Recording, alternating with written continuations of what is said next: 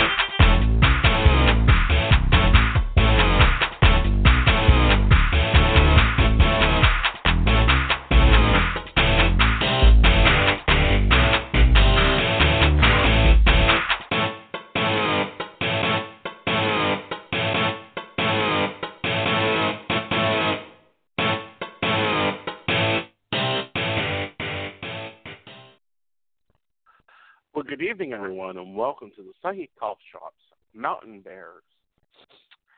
I'm Aeson, and of course, with me is my honey and the baby, and my lovely little Techy Joe is back in the co-host seat. How are you, honey?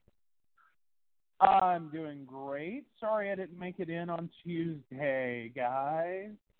It uh it was one of those nights. I thought I was gonna be on the show and be able to be Techy Joe. And um yep, that didn't happen. But I think we're back to normal. I think we're back to normal. I think it'll be good. It'll be good. But yeah. Oh so how has your week been? Because I know it's been a little crazy around. It's been a little crazy. It's continuing to be crazy. We looked at it and what? I've got four days off for the next two months, next three months. Well, Saturdays, yeah. Yeah. You know, I can do anything Yeah, on I can put some Thursdays. Now Saturdays. watch. Someone will ask to host a show on Thursdays. Hey, you know, you know, let's not I knock it right now. Oh, I ain't uh, knocking it. I'm having had fun with it. balls flying at us left, right, and center. Let's not knock it. And eh, you know, we take curveballs left, right, and center. But I'm glad you're back. Okay. I like it when you're in the co-host Yeah. seat. oh, thank you. Uh, yeah, You know, it's um, yeah, surgery's been fun. it was a ride. I'll give you that. I'll give you that. Yeah, yeah. You yeah, know, I don't. was I, prepped I, I, for the destruction. Yeah, you were basically prepped for anything from making funeral arrangements to getting like being there for like six months to a year. You know, me ending up in a chair that you know I command with a straw. Like you had all your bases covered. You really did. You really did. I did. did. I did. I'd already looked at the latest homes. I had already looked at, you know, recovery centers. I had everything else I needed to take care of, took care of. And, you know, a lot of people do not, I don't know, I think that they forget a lot of the crap we've gone through for basic things. Hospital rights. Well, yeah. Well, there's that, and then also like the side note of you know we we're like we're not the the average bear, or maybe we are, um, but we've we've had this you know declining health thing as a massive part of our life for many many many many many many many years. Um, you know, for my side, it was you know mom, dad, grandmother, all the way back to my grandmother actually. Um, so Mhm. yeah, there there's been this kind of like yeah, there's the optimistic version of how the world works and it's all going to be fine. And Mhm. then there's the reality of anything can go wrong at any moment, and I may die. So you Right. know, let's prepare for everything. Um, but yeah, so there's that. Um, on right, and then of you add in the yeah, and then you add in the um, lovely medical profession that has become stupid, um, in general. but you know, they've they've been very resurgent, and I find it's bigger problems at larger hospitals. Of you know, becoming more and more um, concentration campish. Um, more and more, you have to stand up and fight. You have to basically be a little bit of an asshole to them to get them to pay attention. I I uh, I don't know that I necessarily see it that way. I know I've been in some sticky situations. Um, Mhm. even this time around, even this time around. Um, but I think the majority of the experience um is a lot less traumatic than it used to be. I will give it that. I will Mhm. give it that. Like there was like there was no one trying to keep you out of my room. There was no one demanding to see your papers. There was like there wasn't that whole like you know like you're calling it a concentration camp. There was not a Gestapo action. Um, in terms of like keeping us separated and no, I don't think that. Really? Uh, oh, you won't be able to come back and see him in recovery when they're calling families back. Okay, I missed something. Yeah, when they were wheeling you out, and I said, "I'll see you in recovery." Oh, we don't let people into recovery. Um, I think that's just the general. Uh-uh. No, they were calling people back all day long. Weird. Weird. Yeah. Very weird. Yeah, I didn't think I. Yeah, you know, those are the know, I think- overtones I'm used to dealing with. Um, granted, I think your surgical team was pretty cool. Yeah, well, and in my defense, I had an IV and they had already started pushing drugs. Right. So the point of the conversation, like I remember stuff, but Uh-huh. here's like the surgical, you know, embarkment um, from my perspective was, you know, Mhm. because I've got a room, well, I've got a curtained partition uh, full of people all trying to talk to me at once. Um, Mhm. three of whom are the anesthesia team. Um, two of whom are working on a drug cocktail for me. Mhm. Um, and I remember in, somewhere in there being asked questions and hearing out of my left ear, um, "Have you pushed the Versed yet?" And an answer of yes. And I went, "Oh, well, that's funny. I haven't felt anything yet." And then it was kind of like the bass drop. And so everything I remember after that was, alrighty then, we're going to head on back to surgery. If you have Uh-huh. anything to say, you want to flip anyone off, whatever, now's the time for it. And that was basically Uh-huh. like right. at that point, like it was like someone at that moment, like you know, because we kissed, and it was like someone snapped a really happy Kodak moment, and the next thing I Mhm. know, I was waking up. Right. Like that's so you missed about an hour of full conversation. Um, with me and your team. Um, Oh, you okay, missed cool. the large debate over be sure that there is no, and I repeat, no use of rubber or latex with him. He is highly allergic. yeah. Yeah. Um, Yeah. They never, I guess, they thought I was just some dude with you. Um, up until the point that you went off the surgery, Okay. and yeah, that was the okay. You got you know, high five each other. You know, high five. You know, flip each other off. Whatever y'all two do, we're not going. We're not judgmental here. Comment. Okay. And and I decided, all right, I'm fucking kissing your ass. Um, whether you like hey, it or flipped not. it off though. That was kind of fun. Yeah, that was kind oh, of fun. There was nothing and I was like, was fucker, not you ain't getting away with that, that. moment. Yeah, there was nothing I was not liking in that moment, and, and that's what I mean. Like Yeah. they have pushed Versed on me. And, Right. Like I already had drugs in my system that are making me happy and relaxed. Mhm. Like I don't know if they thought I was going to have a total like freak out nervous breakdown and be like I can't do this, I can't do this, I can't do it. I don't know what they were Right. expecting there. But Yeah. I got the drugs for that. Because I I've I vaguely have heard of Versed.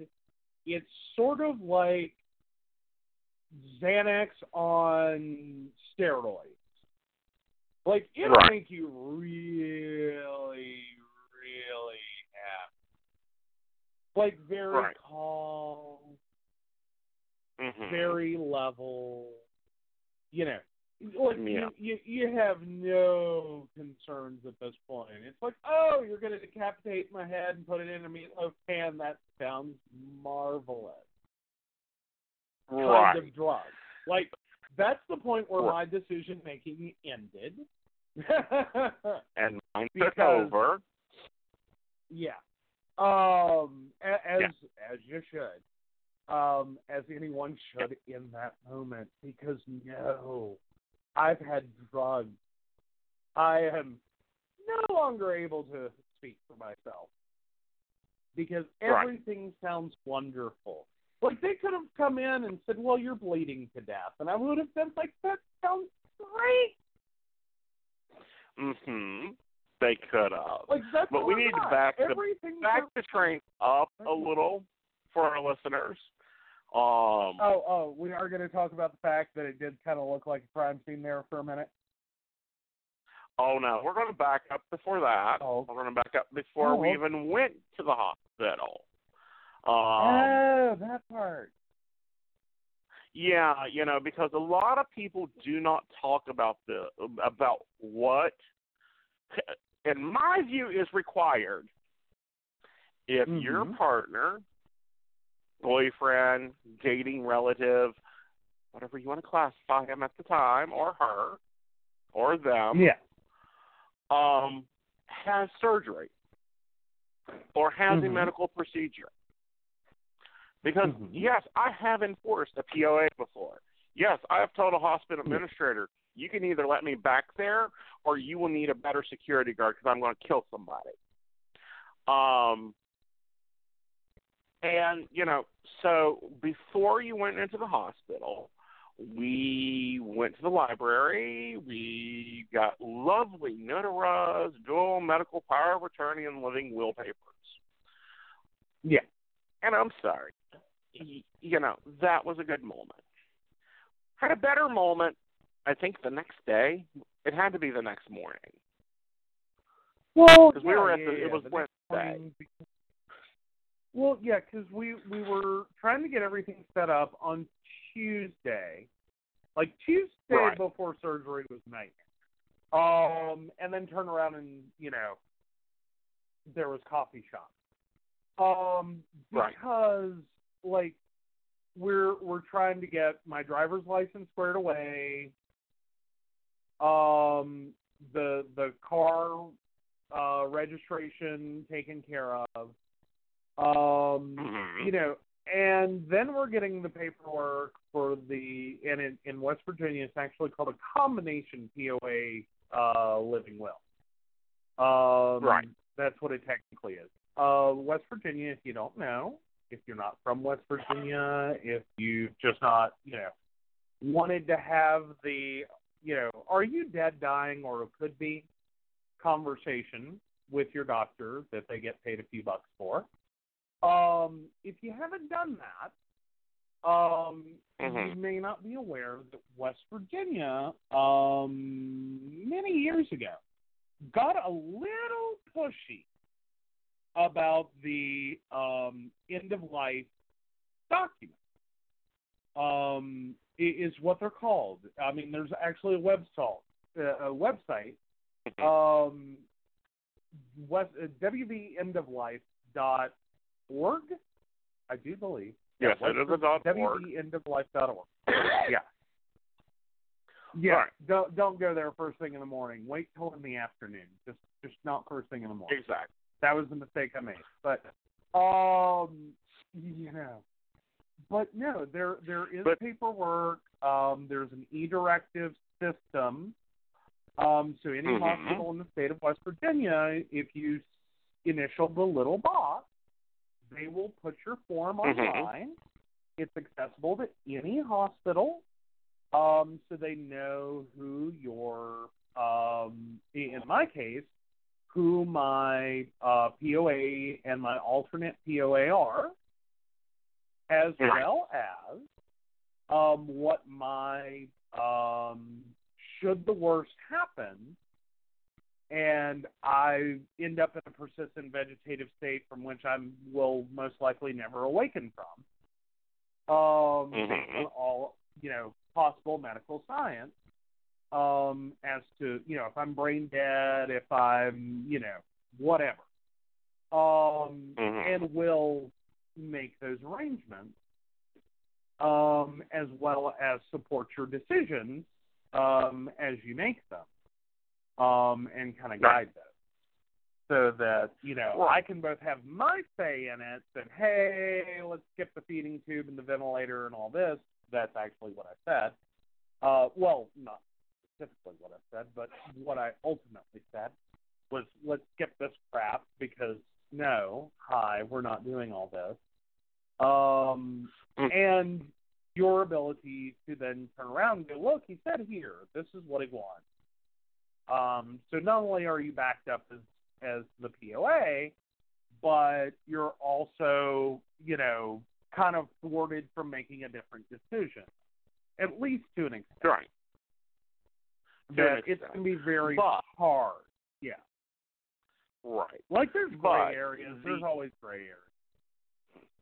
Exactly. And you know, Yeah.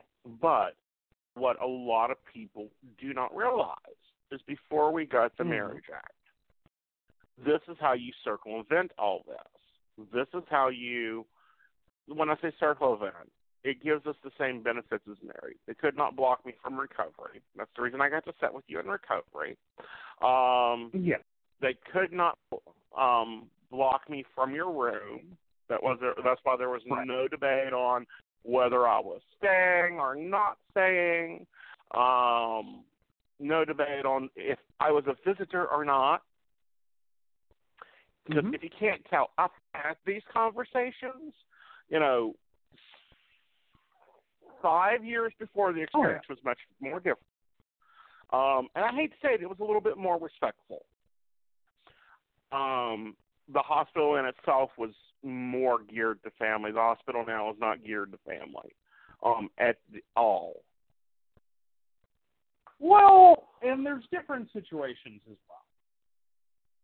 Right. I mean, this is this is day surgery. It's um, and that's technically what it's called. It is day. Um, granted, there's a post admit for you know, it's just a quick hold to see like, are you okay? Are you gonna live? hmm Um, I had Right. a little bit more going on. Um, and actually, I was kind of thinking in the beginning I was going to end up being there for two days. I was a little surprised when they were like, "Okay, now you can go on home." Right. Um, I think if you hadn't Yeah, had yeah. that little problem, you would have been out of there that night, and we wouldn't have had to up Yeah. with nurse idiot. well, Um, I, there was there was a small chance there, but even at that, Mhm. I'm like, yeah, I'd rather spend the night, just in general. right. Um, 'cause, I Right. mean, it is. Uh, I'm not trying to sit here and call it, you know, like it's not a lung transplant. It's Right. a spinal fusion. It is Exactly. still major surgery. There are still major surgery risks. There are things that can go wrong. It's very Mhm. low percentages. Um, and most of the things that can go wrong, really, they're not exactly life threatening as much as they're just very life altering. And Right. so, okay, cool. I'm totally on board with spend the night. I'm not checking my butt out. But at the same Exactly. Um, but at the same time, you know, they, I think they had a delay in your paperwork because from the beginning of surgery to the end of surgery, it was, oh, we don't let people back in recovery, to, oh, come on back in recovery. He's waking up now. We're having a little trouble getting him his room. Yeah. Um, will you bring him his glasses? So I think they got the clue real quick that Mhm. uh, either one or two, either my reputation preceded me, um, which is known to happen, Mhm. or um, you know, they figured out real quick, oh, he ain't standing for this. He will walk over top of you. Because granted, I have Yeah. to give the hospital credit. They had just received that paperwork that morning. Well, right, right. Like I, because I went. and So Tuesday we go fill the paperwork out. Wednesday morning I get up and submit it to the e directory, and that's a fun process.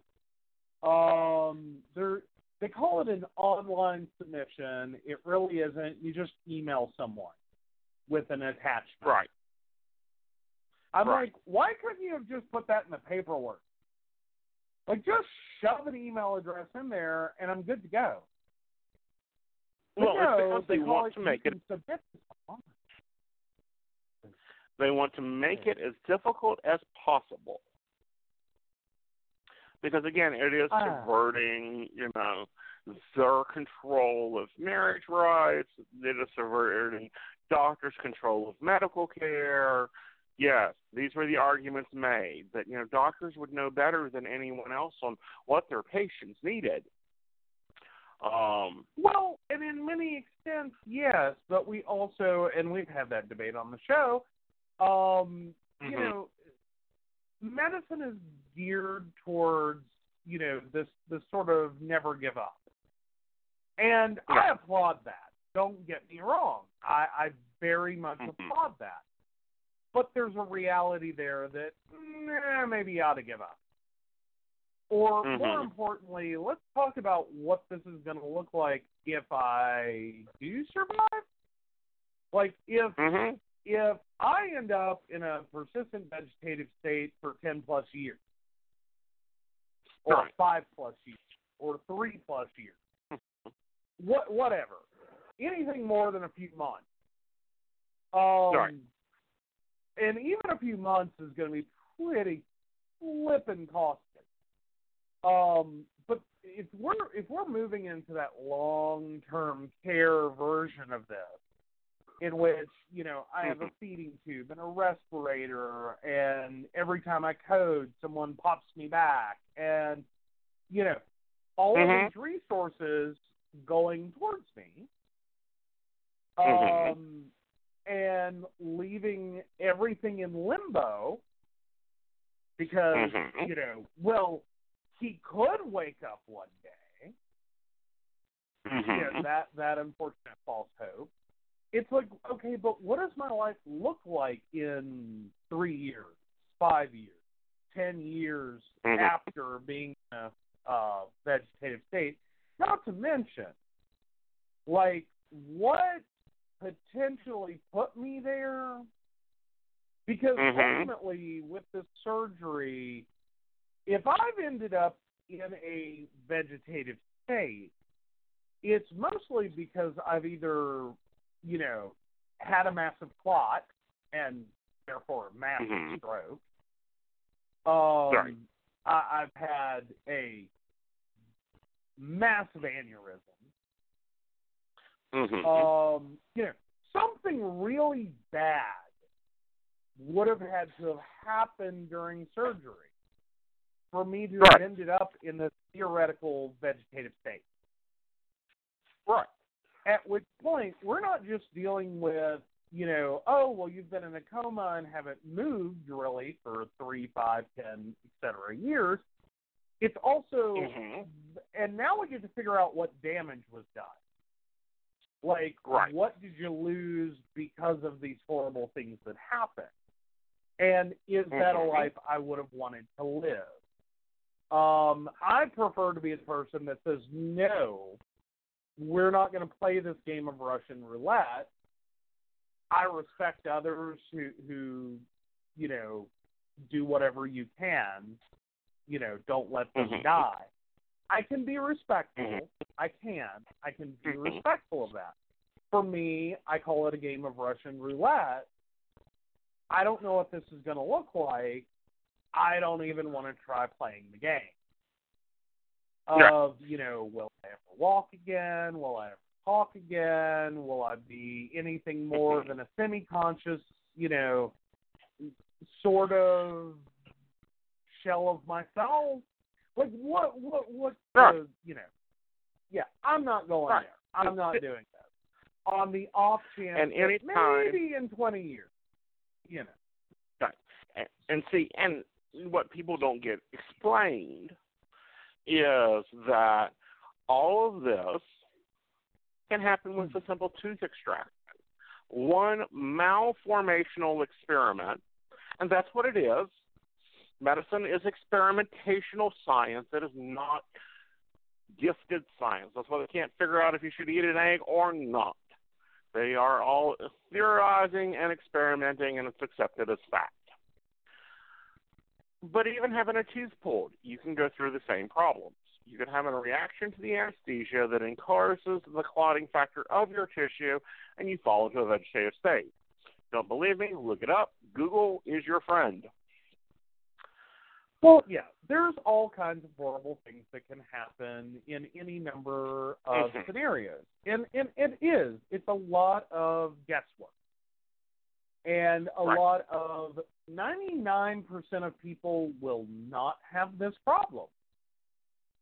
hmm But there's a 1% chance of this. Right. and a one percent chance of that. Um, you know, horrible things happen every day. It's medicine. You have to accept to some extent that much like driving a car, it's a Mhm. great way to get from point A to point B, you know, in pain, not as in pain, or, you know, in my case, uh, potentially permanently paralyzed because I get rear-ended um, Right. in a car accident versus Mhm. Less likely to have that happen and getting less likely every single day um, now that I've had surgery. Um, so, Right. like, this, this is the ball game we're playing. Is there there's some percentages here, not major Right. percentages. It's not like it was 50-50. It's not like it was, you know, it wasn't a coin toss here. It was pretty clear, you know, that you Mhm. stack up all the risk factors. We're still talking in margin of error, maybe three percent of a risk. hmm Like this Right. is how much risk we've got going on. Um, because I've already Mhm. had surgery, I've tolerated anesthesia well, I've tolerated the surgery well, I've tolerated, you know, I've recovered well previously from the uh, effectively the same surgery, just one level up, you know. So my risk factors are much much lower because we've already been here and, and done this. It's not like I'm a newbie. Well, this is my not first time out the gate. exactly. Mhm. Not exactly. There is Well, yeah. medical evidence. The more you go under anesthesia, it, the harder it is on the body to recover from anesthesia. Well, yeah, there there are risk factors for anesthesia. There and some of that, a lot of that actually is not, I don't think, currently understood as to why, because it's not everyone. It isn't everyone has this problem, but there is a group of people um, that do have major problems with anesthesia, and the more surgeries they have, the worse it gets. Like Right. they have one surgery and they do okay. They have two surgeries, it starts getting a little dicey. They have three surgeries, this starts getting bad. They start having memory problems and narcolepsy and Mm. all kinds of crap popping up for. 'em. Um, a- and then it just becomes this compounding thing. Like the for whatever reason, the drugs are affecting their brain in a way that is Mhm. almost keeping them under that they don't want to come back. Um, and there is there's a group that does that. Um, and and I'm young enough. I'm not in the other risk group, um, Mhm. which is when you get old enough, and, and this will happen to everyone. You start putting you know seventy year olds under. The older you get, the less likely you are to come back. Because Sure. just that push under can be Mhm. enough to stop the heart and, you know, give the body an out. Like, hi, we're done. We've been done. The only thing that's been keeping us alive is all this med, all these meds you made us stop before surgery. And uh, Mhm. then you gave me a nice little uh, dose of uh, uh, happy, fun time sleepiness. Like now's my exit. I see it. Um, and and that happens. And I've seen, and, and as a hospital volunteer, I have seen that happen.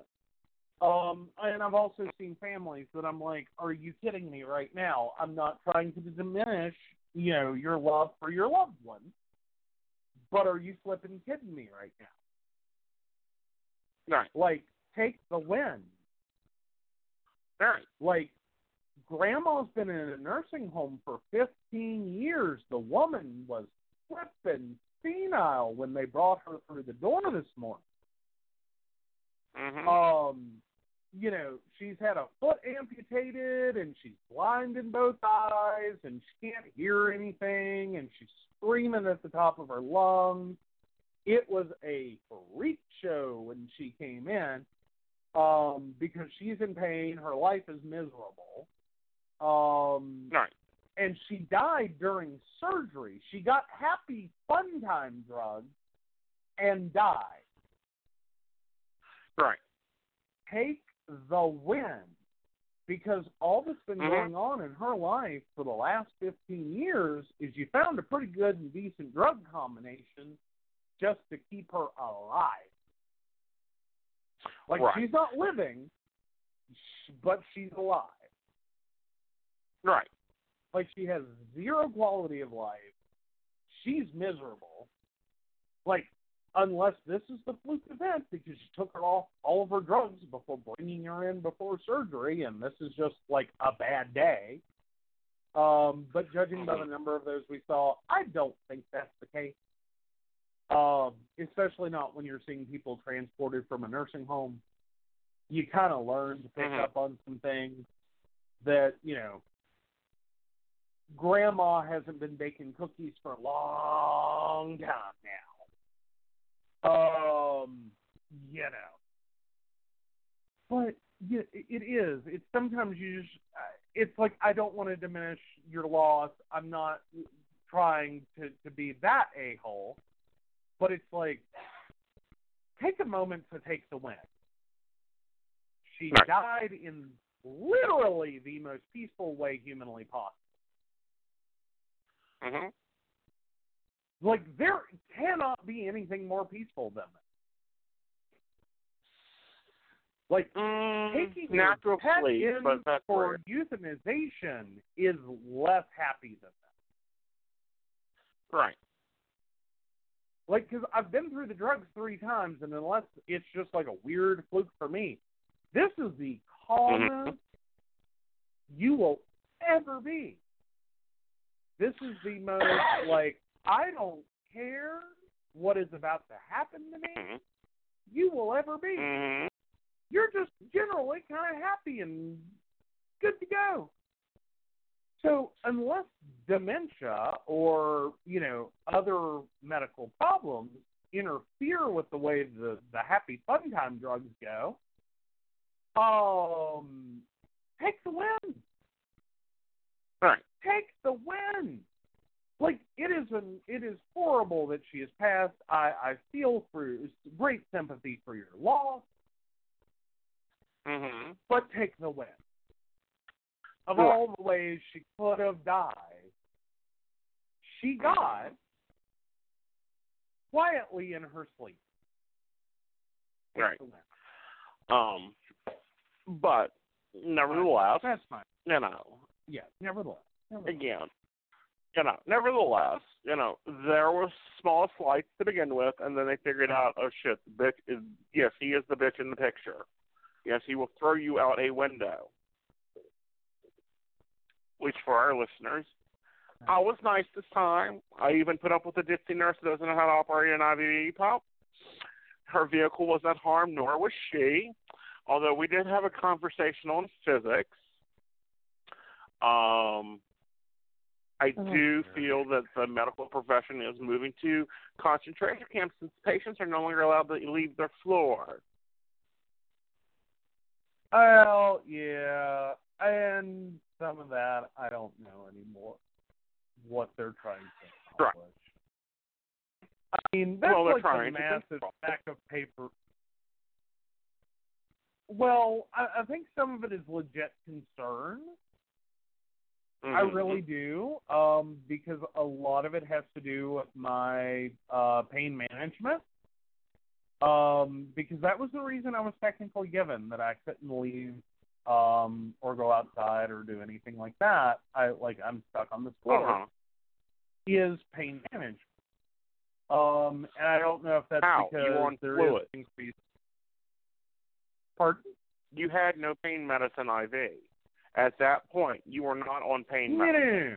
no, no, no. I don't have that kind of pain medicine. I'm talking about in terms of you know, like I was being orally given pills for Mhm. pain management. Yes. Um, and I Mhm. think that is some of their concern is, and it's not illegitimate. I, I'm there for that. I get it. Um, and I've seen it. One, I've just come out of anesthesia, and there are people that are Mhm. loopy for up to 24 hours just off of that. Mhm. Um, then, and granted, that's usually like there's a weird population that just does not handle anesthesia at all. mhm. Uh, Mhm. and then there's another group that does wonderfully with it, and they pop right back out, and they're like, "Hi, let's you know debate deep philosophical concepts." Right. I'm in the second category. I wake up perfectly alert and ready to go. Right. Like I'm there. I understand what's going on. I I am fully like I'm not doing the babbling incoherent crazy until you give me Right. pain management, and then I go all loopy. Um. Oh yeah, really loopy on that. But as for coming out and you know being alert and awake and conversative and able to follow a train of thought, I'm good after. Mhm. Like Right. me back out, and once I wake up, I'm good to go. Um, Right.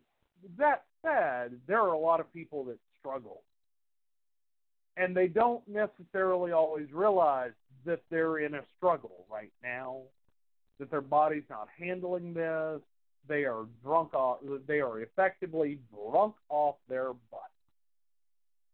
Mhm. Like, you don't need to walk, you don't need to stand up, you don't even need to think about these things. Um, Mhm. because we've seen it. Um, you don't need to move. Um, again, working as volunteer, I pushed out a lot of people who came in for day surgery. And there were there were basically two groups: the people that woke up and they're good to go and everything's fine. This Mhm. is, these are my people. Um, then Wow. there's the group that they think they're fine until Mhm. they're not fine. Um, and there there's they're that's a really dangerous group um, because they try to do things, and in some cases it's because they're men and they're embarrassed, um, and they're they know they just want out of here, um, and no, they don't want a wheelchair, and they can dress themselves, and you know they don't need someone to do these things for. Them. And I get Mhm. that because I've seen that, and I've seen that vomit. I have seen that fall. I have seen that hit its head. I have seen that stumble. I have seen that, you know, going off on a tirade like the sweetest, nicest people. That once the drugs are out of their system, the sweetest, nicest people you would ever meet. But while those drugs are in mm-hmm. their system, they're just like an angry, mad, ticked off, hateful drug. And it's Right. like, you know, Well- fuck you, I don't need this, I, you know, I'm fine. And then next thing you know, they're crumpled over in the hallway, vomiting into the floor. Um, and it's like, hi, welcome, welcome, thanks. Housekeeping appreciates Mhm. this so much. Hey, keeps them in You business. just don't Which, know. by the way, the hospital could Well- have used it. But anyhow, Yeah. my point being, anywhere in the United States, if you hold an adult without their will, without, you know, their consent to be there or to be anywhere or to get, to restrain them from going anywhere, it's either Mhm. prison or kidnapping. That's Yeah, what well, I saw at the hospital. They got my consent. That was part of the big stack of paperwork, is because of pain management. That you didn't read, Oh, okay. that you just signed because you you were going handed a stack of paperwork. Well, but I actually took time to at least understand that part of it. That was why I was not going to be Hmm. allowed off that floor. Is because of pain management. That if Mhm. I receive And again, any opioid, narcotic whatsoever in any Mhm. form, I could Mhm. not leave that. So I could say no to the drugs and leave at any time. Mm-hmm. But you know, this is not that paperwork that we're talking about. We're talking about the lovely pre-printed book of papers that is part of hospital policy now that they have the right to kidnap you. Well, Now- and to some extent they do. Well, but I can get behind it. I, I literally can. And, and again, that comes from volunteer days. I have seen the moments where I've had to walk that line. Um, that that people do not want to ride in a wheelchair. They do not want to do this. They don't want to do that. They don't want to do this other thing hospital policy is this is what you're going to do. The only Mhm. problem sometimes with hospital policy is I can't make you do any of that. Mhm. A- And I've told people that uh, is the most honest thing I can tell someone. And used Mhm. to and did when when I was a volunteer is, sir, I cannot make you because the hospital really frowns on it. If I try to tackle you, I cannot make you stay in this wheelchair. I cannot make you ride it all the way to the front door. Mhm. But we really appreciate it if you make it home before you fall. Mhm. Because the hospital really, really, really hates the insurance claim. Right. You know, and, And the hospital in itself, you know, the hospital in itself used to be a fabulous family-centered hospital. This experience has shown me that the medical profession itself is not for families. They leave you out of the room. They tell you what's going on. You know, you know, they don't communicate with you. You know, they don't even clarify anything. They don't want to talk to you. They want to talk to the patient, and that's it. And that is past well, bullshit. that's legally required. Um, and, Mhm. but no, I think a lot of it does fall into the category of we have a massive healthcare problem and have had for many, Yeah. many, many, many years that is steadily growing. Um, Mhm. and I think it has actually gotten to the point that between low reimbursement rates, between extended requirements from this agency, that agency, this law, that law, these other laws, um, and everything else that has gone on in healthcare in at least the last 10 years, Mhm. I think it's almost become impossible to do the job. That that that it has there are so many stumbling blocks here that it has become impossible to do friendly care and turn a profit. Because I'm not stupid. I don't expect to go to a hospital and have them eat it for me to be there. Like, I, I know they have to make some money. I Mhm. get that. I totally get that. Um, and the doctor Mhm. has to make some money, and the nurses have to make some money, and everyone literally has a job for a reason, and that's called making money. I get that, Mhm. and I understand. Um, and I also understand that insurance of any variety does everything it can to avoid spending money. And Mhm. so they start throwing requirements and they start lobbying for requirements. And then Mhm. we have situations in which, and um, EMR is a good example of this. Electronic medical records were supposed to make our lives so much easier, so much prettier, so much better. Um, this this was supposed to be the panacea for all of medical ills all of the misread prescriptions, all of the misread notes, all of the bungled files, all of it was supposed to be resolved and give you portability between physicians and healthcare providers of any variety. Um, so that you had a medical record that could just walk with you that wherever you show up, your entire health record could be right there with you, and it would be complete and accurate and detailed and intelligent and easy to follow. That didn't occur. That's not what worked out. Um, Mhm. and uh, at this point, it's now probably more of a hindrance to healthcare than benefit. Because this isn't just Mhm. charting.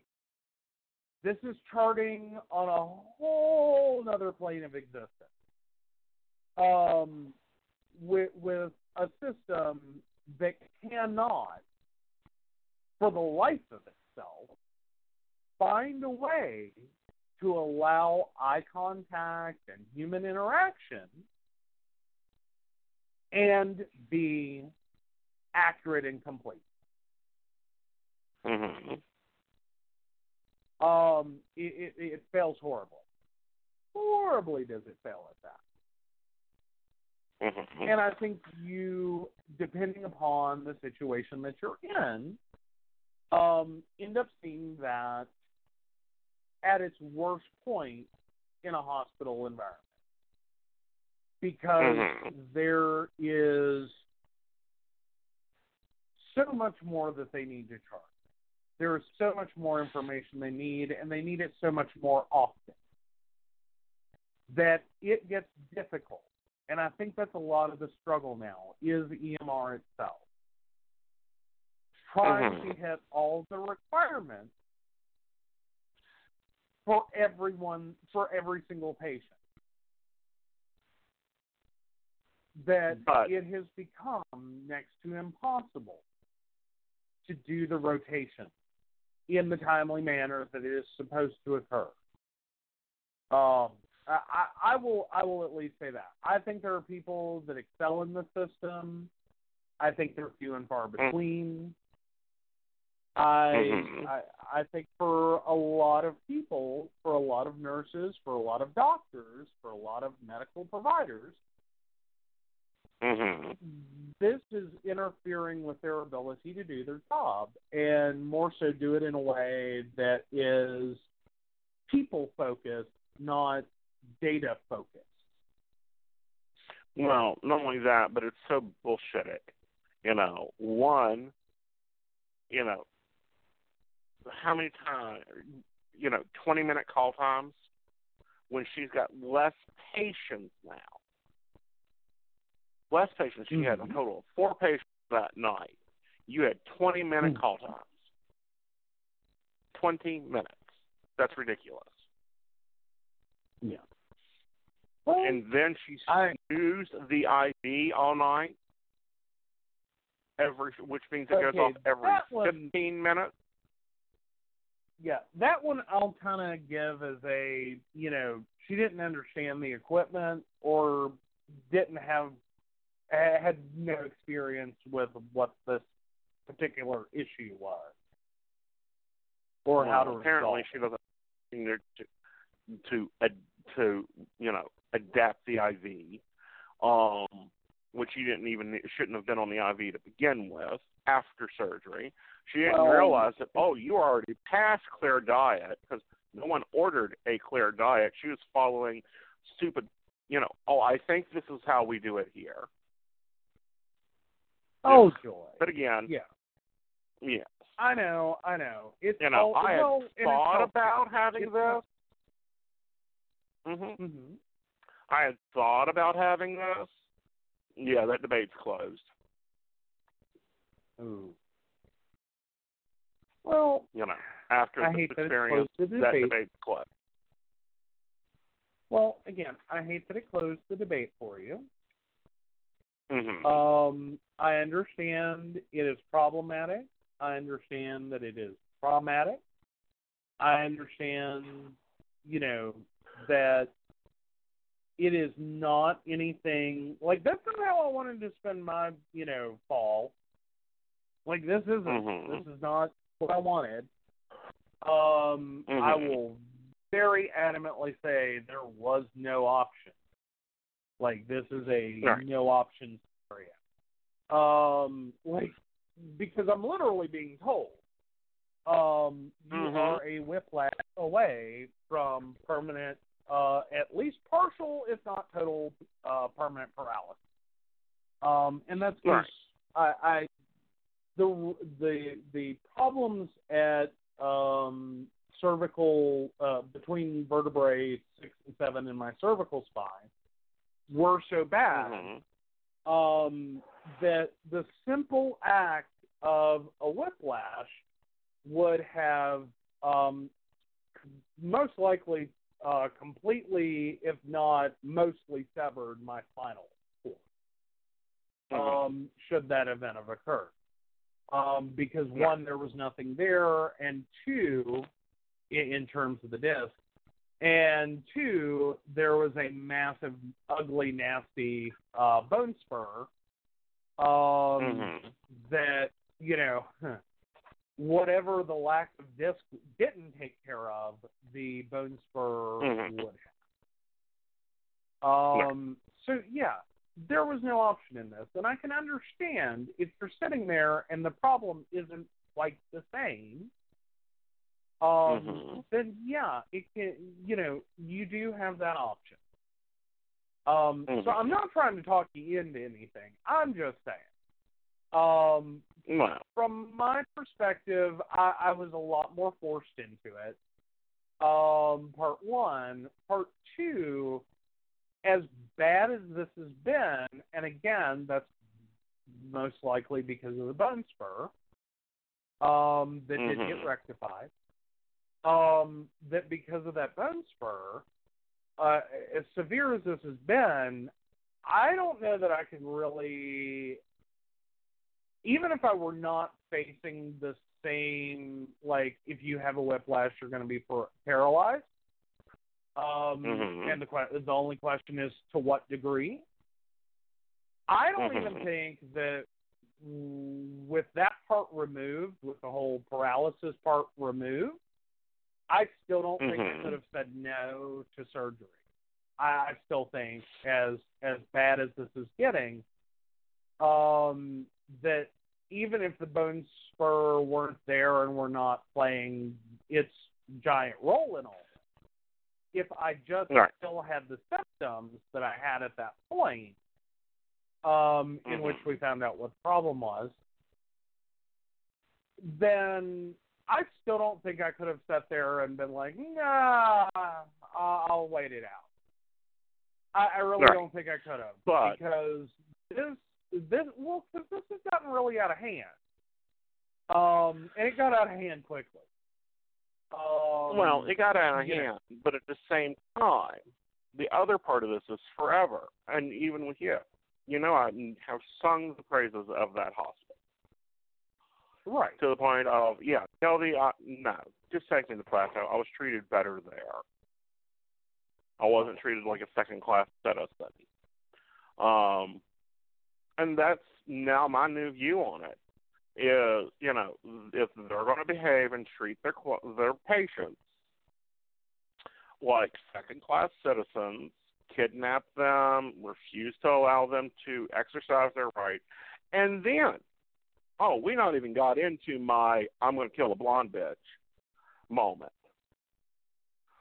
Okay. Um, you know, of you know, I'm out there off their property over onto the campus property, and this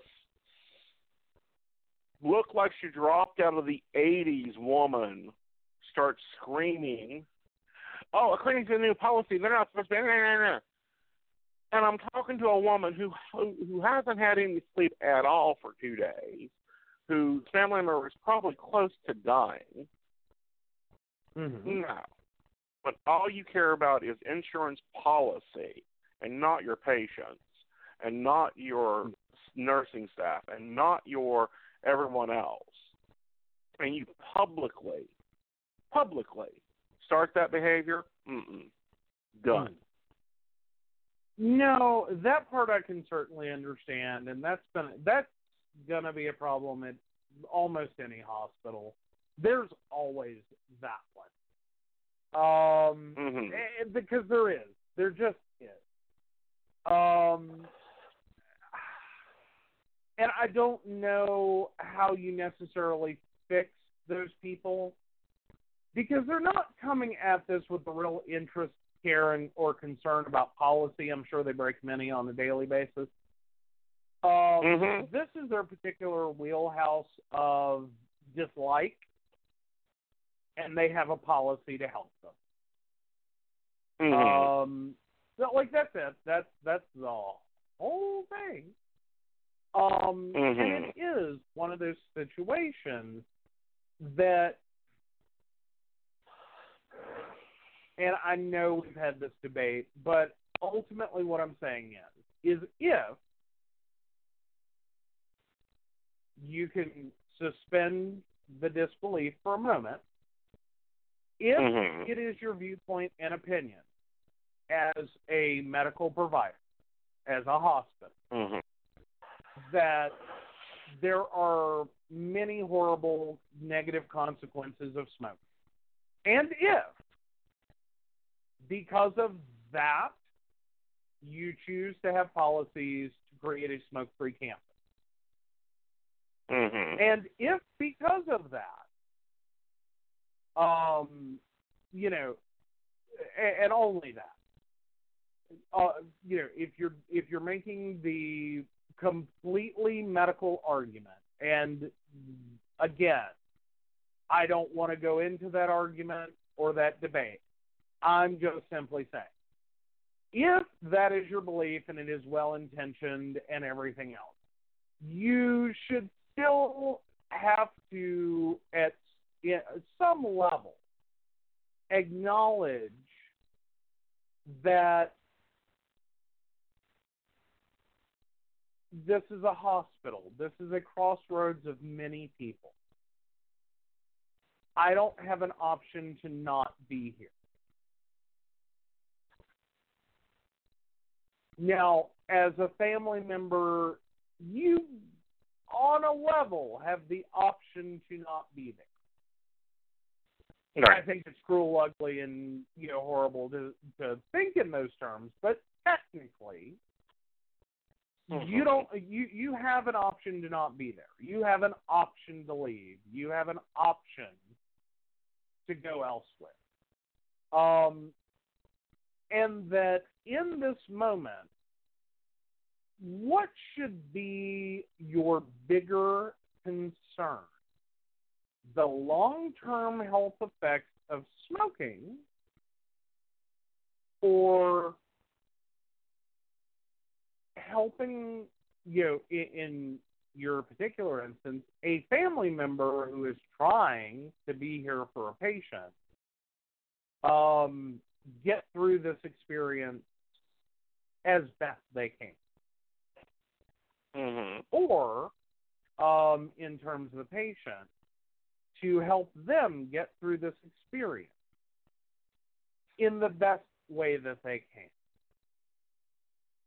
that uh, and again going back to the you know i'm not having that argument but if that were the sound you know um reasoning that it is totally above board medical we're we you know smoke free campus and the only reason is medical um and it's all sound and everything else if if that is Mm. the case I think if nothing else, we are suffering a vigilantism um, situation in Mhm. which we are failing to acknowledge that in healthcare settings, I don't have an option to not be here, nor should I.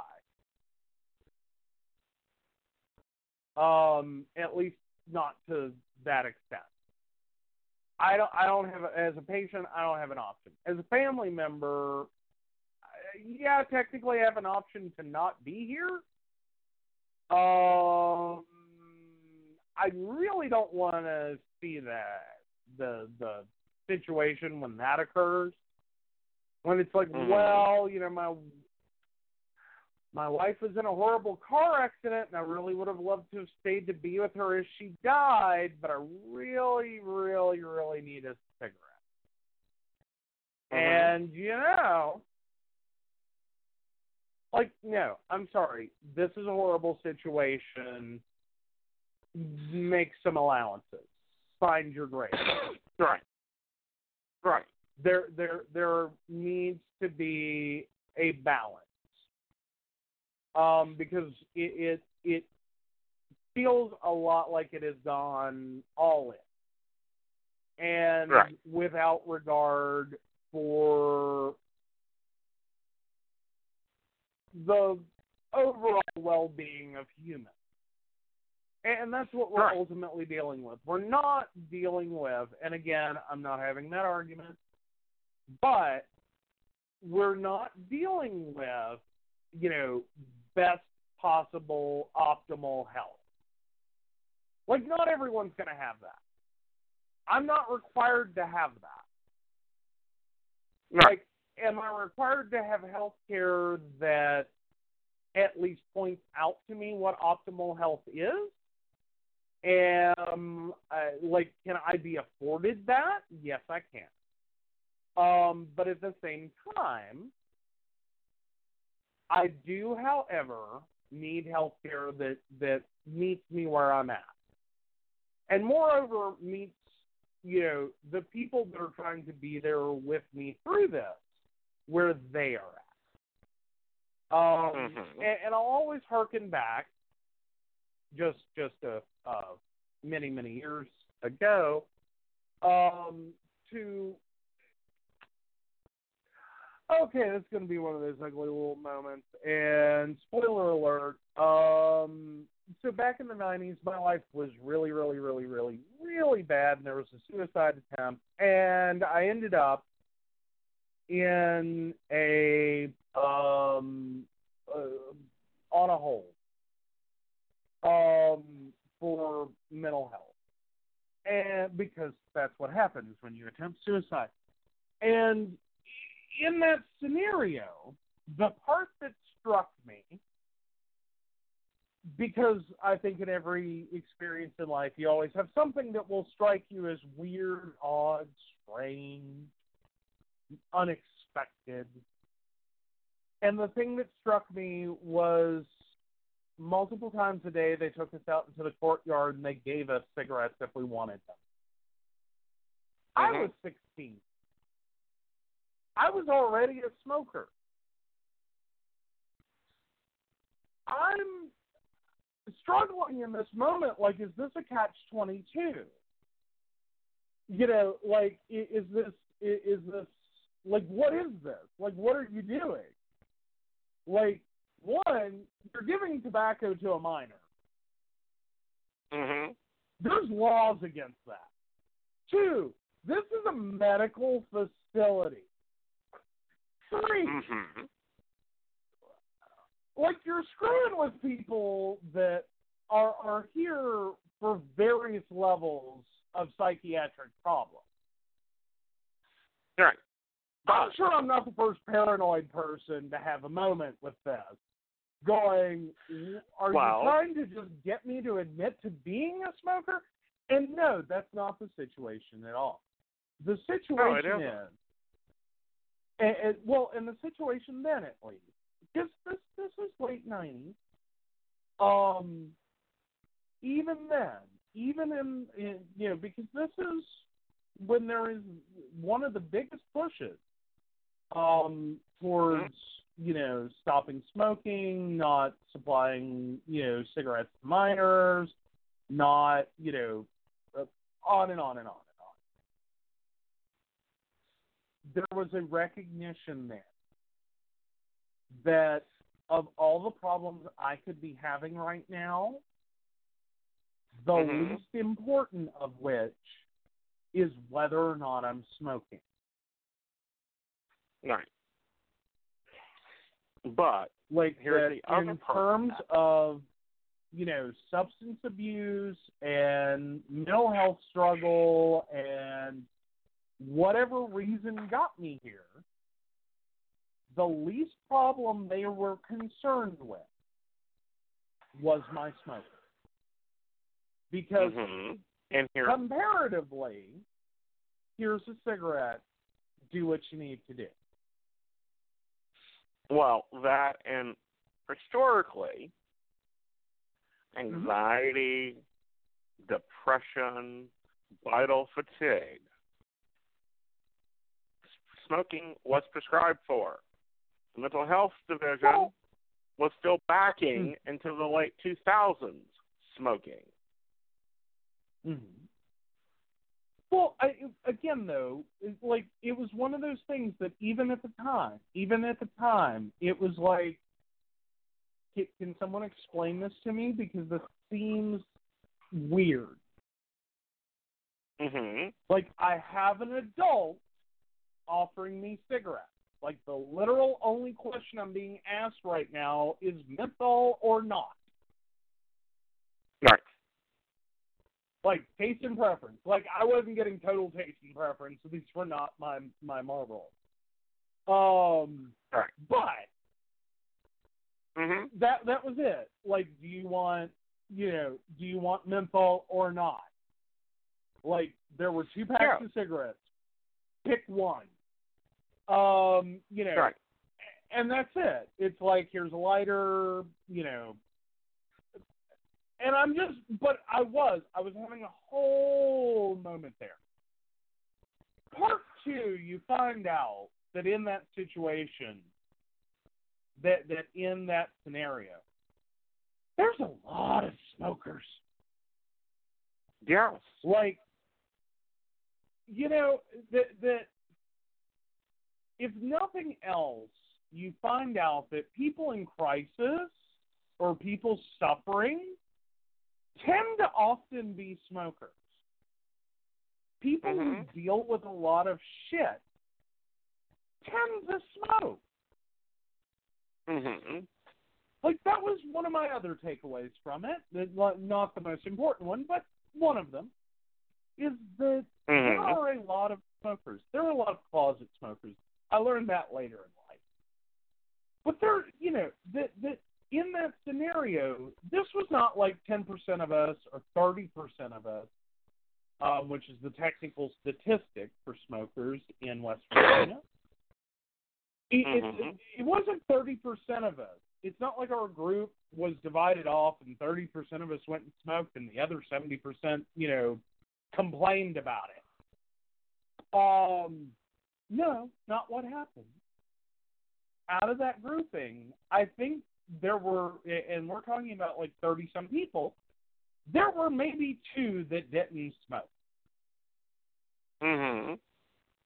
And probably shut up. Like we're all, we're all having a smoke break. You're Right. which is interesting in and of itself. Um, Right. But no, it's just it's it's one of those through the looking glass moments when you realize Mhm. that as much as smoking was pushed for many many years as a luxury thing, what it's became in, in many cases um, is part of the coping strategy Mhm. of dealing with shit, Mhm. one way or another. Whether it's emotional shit, or it's work shit, or it's shitty life shit, or mental health shit, or your life's falling apart shit, massive emergency shit. Smoking dovetails nicely. So when Right. you're in that situation in a healthcare provider, you know, and especially a hospital and emergencies and surgeries and all the things going on in that scenario, and you want to rip away smoking, like I Mhm. can understand. And again, not having that argument, but if you're going to go with the this is totally medically based, fine. Get me to the furthest point to affect the least people Mhm. that's still reasonably close.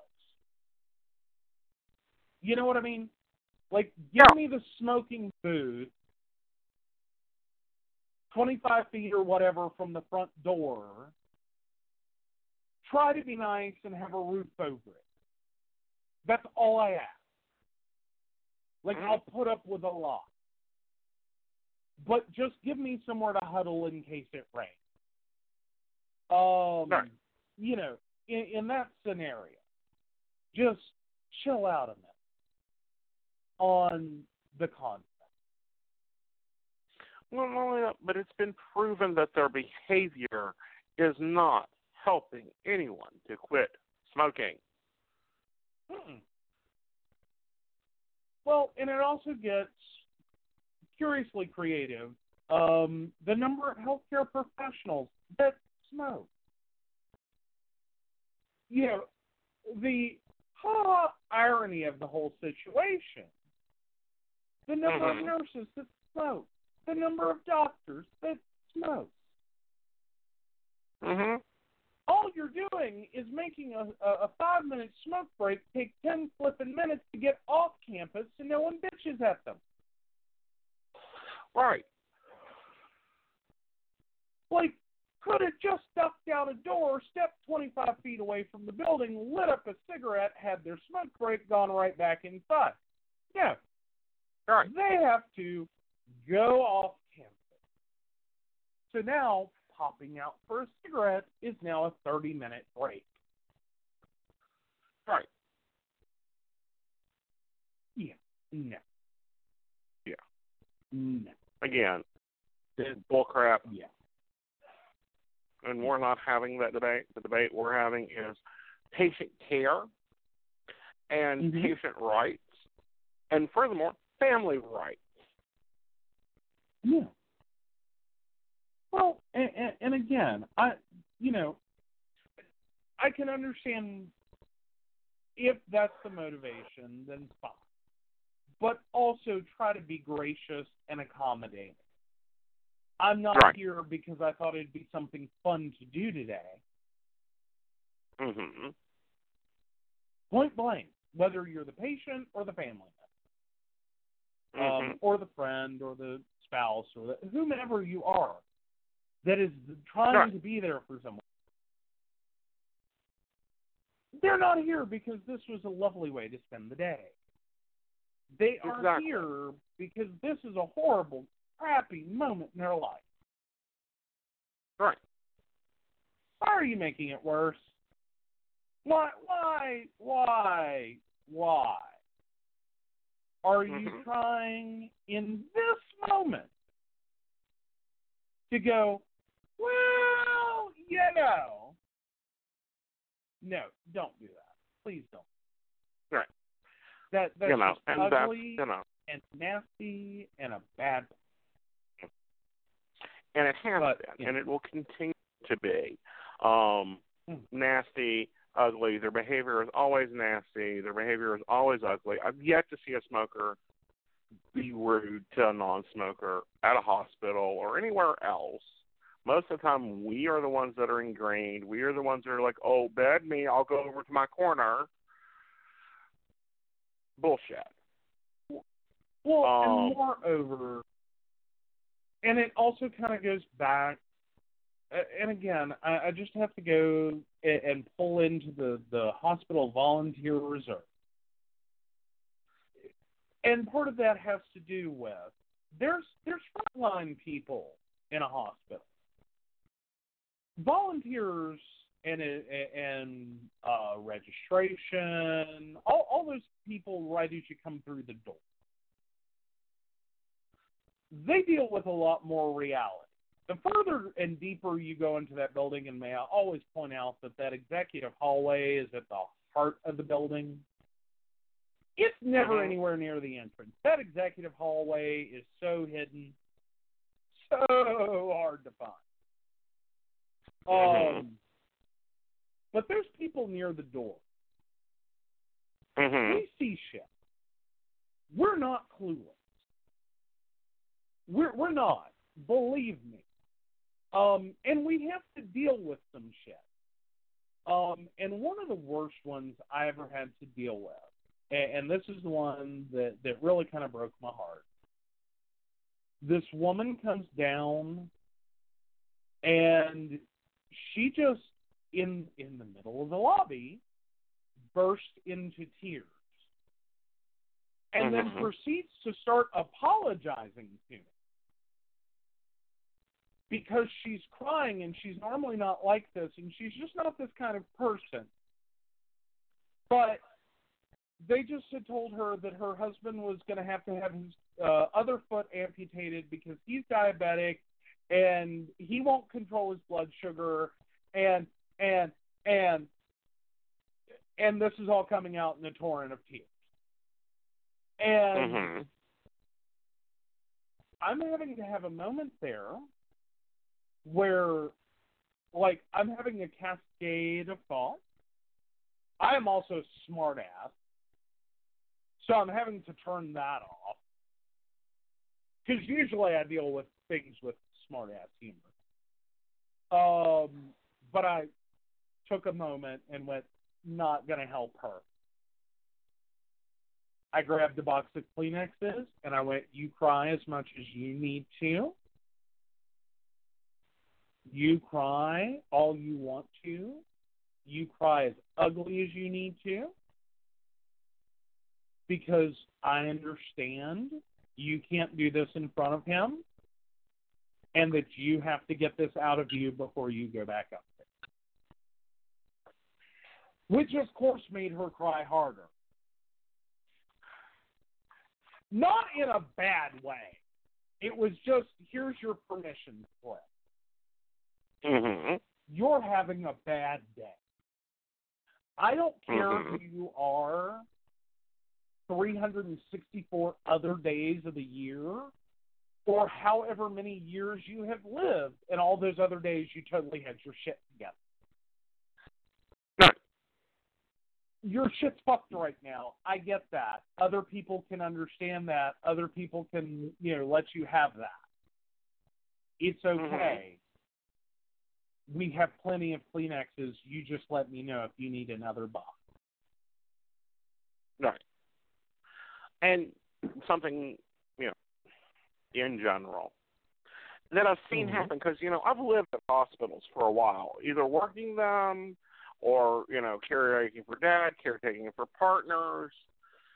You know, Mhm. at one time I thought about having my mail forwarded up to this to the hospital you had your you know surgery at because you know I was there more often. Well, yeah. And and there's something that happens well with the family. Mhm. um, especially the smokers. We all get into the same rhythm. We all share the successes. We all share the failures. Um, when you're there more than a week, you know, you know, this time I was a fly-in. You know, I was there for two days and we were gone. Um, but when you're there for more than a week, and believe me, I've been at that particular hospital for a month, for 30 days, for two months. Um, time Mhm. before I was there for 90 during a very complicated cancer surgery. You get into Mhm. length. Two and a half hours, you all come out to smoke and you talk about your loved ones and what they done and is he awake yet or is, you know have you got to see him yet and you know did he walk today is he on oxygen does he still think this is going on what did the doctor say on your first round who's the good doctor who's the bad doctor Well, yeah, and that's a general thing. I don't think non-smokers exactly understand. Um, Right. And, and it, it's one of those hidden facets of smoking.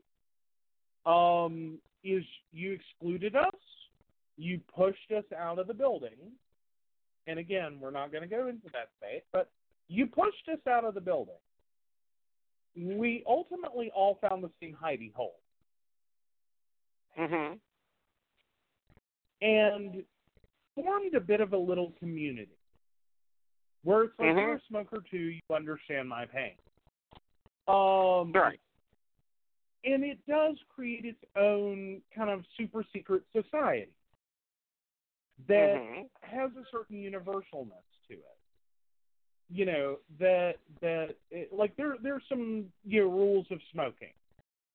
Um, you know it, that that everyone follows. Um, you'll always freely give someone a light. You'll Mhm. always, you know, if someone looks desperate, you will always give them a cigarette. They will offer you money for the cigarette. You will refuse the money for the cigarette. You will give them a cigarette anyway, up to five, right unless they have a really compelling story. right Like I've been known to give people an entire pack, and Right. just be like, "Your life totally sucks right now. Here you go. Would you prefer me to come back with your preferred brand?" I've Right. been to that point. But those things occur, Where- and I think that, and really, truly, I invite any hospital hospital administrator. Join me outside Mhm. your smoke place. You'll learn more about your hospital than you ever will on that floor. Mhm. Well, and that's whether you work there or not. Exactly. Um, and, and that's true of business as well. That's true of college Mhm. as well. Um, and that Mhm. was one of the weirdo things. Like high school was a little weird. High school, you just couldn't trust anyone because you didn't know because you weren't supposed to be doing it to start with. So it was like little pockets of smokers knew each other, but it didn't work the same. Mhm. You know, like it, it just didn't. Um, Mhm. but like I hit college, and, and that's where it really like sunk in. Like I, I've worked in a couple of places up to that point, and there were smokers and whatever. I didn't get it. But college was where I learned that, like, one, I learned about closet smokers. They're fun, and Mhm. um, or uh, as as they can also be called, workplace smokers. They don't smoke at home. Mhm. They don't smoke in their car. They don't smoke anywhere else in the universe except Mhm. at work. Mhm. And I had a boss that was one of those. I actually had three bosses, so this gets fun all at the same time, all three in the same office. One was a Mhm. closet smoker. I did not, I worked for her for a year and a half before I learned she was a smoker.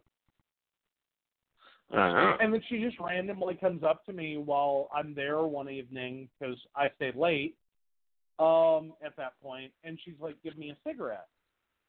And I ran through some of the craziest crap possible to explain why she needed a cigarette. Like Mhm. I had just seen this, vi- like the the uh what was it was uh really big. It was uh like 2002, I guess. Uh, the Palmolive bottle that some kid did as a project, and they had it basically breathing the cigarette smoke, and then they like did the whole experiment thing. I had Mhm. seen that, and I went, well, maybe her son is doing that for a science fair project. Made perfect sense to me. Um, or maybe, you know, she she's meeting with a visiting professor and they're out of cigarettes. Like I ran through the craziest scenarios because I could not attach to her Mhm. that she was a smoker. I had not figured it out. Totally missed it. Okay. Mhm. Then we have the two out smokers in the office that are my boss. Um, turns out it's a four person office, four of us smoke. Um, but in this process, found out a few things and had some explained to me because I asked a question.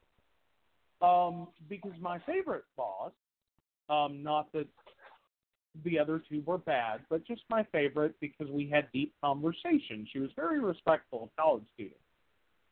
Um, but ended up having this moment where like I'm running into professors and I'm running into other students and I'm running into other people on campus, you know, in various scenarios, all as smokers. All finding the same old cubby hole where we're not gonna, you know, tick anyone off. Um and we Mhm. have our cigarette everyone leaves us alone. Um, except for other smokers and it then you know there again there's unwritten rules of smoking. You don't you know you can talk about work but you don't exactly talk about work. Um you don't work but you just gossip about work. It's a little different. Mhm. um but you find out things. You have Mhm. conversation you you you you can inadvertently get introduced to people you would never ordinarily meet um, Mhm. and, and have like the most oddball conversation. Mhm. Um, and it does. It it it can open some doors. You can find out all kinds of garbage information. Mhm. Not in it's bad. I mean, in terms of like it's propaganda. I mean, as in you can find out the worst about people in that scenario. Because Mhm. ultimately, this is a break from work. It kind of takes on bar rules or Vegas rules. You know, whatever happens in Vegas stays in Vegas. Um, or you can just end up in some really inane conversation because Mhm. you're talking to a professor and they're not giving a lecture. This Mhm. is not part of their graded thing at the end of the school year. And Mhm. I, as a smoker, understand that. I can't grade her on this conversation. I had one such, uh, technically she was a lecturer, um, that I really appreciated and admired and got to almost know her on a personal level, well, to an extent on a personal Mhm. level, because of the conversations we'd have before class, having a cigarette. Mhm. We weren't talking about class. We just Mhm. talked about stuff. Right. Also, why she kind of sought me out, I think, is because I wasn't that student. I didn't try to pester her with class shit 20 minutes before class. So we had a Mhm. lovely conversation about all kinds of random things. Learned a few things about her, like she was the wife of a, she was the atheist wife of a Methodist minister. That she was a Mhm. diehard Republican. Her husband, on the other hand, diehard Democrat. Um, I don't know how, how I like. I just I wanted to meet her husband. I was like, how do you even? um, but I uh, it was, but I just like on a personal level got a little inside her brain, and it kind of helped her make more sense. It kind of and that's sort of sometimes where it ends up at as smokers is we kind of end up in the same thing with being pushed Mhm. outside to go smoke um and stay away from the doors and don't do this and don't do that and blah blah blah blah blah and here's this bitchy person coming along to tell you how you're killing yourself in all Mhm. that you kind of form a little bit of a camaraderie um and you end up talking to people with a shared similar experience, sort of like I imagine if you went to, say, Alcoholics Anonymous or a grief support Yep. meeting or a, Mhm. you know a, a, an abuse survivors meeting, whatever it is. You have a shared negative world experience. I'm not saying it's as bad as um, you know being an alcoholic or as bad as being, you know, abused. I'm not saying that. You have a shared negative experience. It is much like going to to a bar after work with your colleagues. You're going to sit here and bench. You don't have to Mhm. work in the same department. Don't ever have to meet this SOB other than this time. Um, you'll still sit there and have a very, you know, personal conversation. Just because. Well, I just, and I'll say this, and then we have to take a break. Um, Okay. is I've done more clergy work on the sidewalk or the smoke section or the little bo- you know little box they stick us in like zoo animals um, Mhm. than I have ever done in a circle or at a coven meeting or behind a pulpit. So, Yep. you know, let's get let's get a break and then we'll talk about some of the news that has occurred because some things have been interesting. Okay. Oh yeah.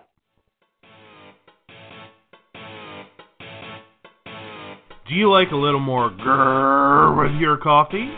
Then tune in to Mountain Bears here on Blog Talk on Friday nights at 9 p.m.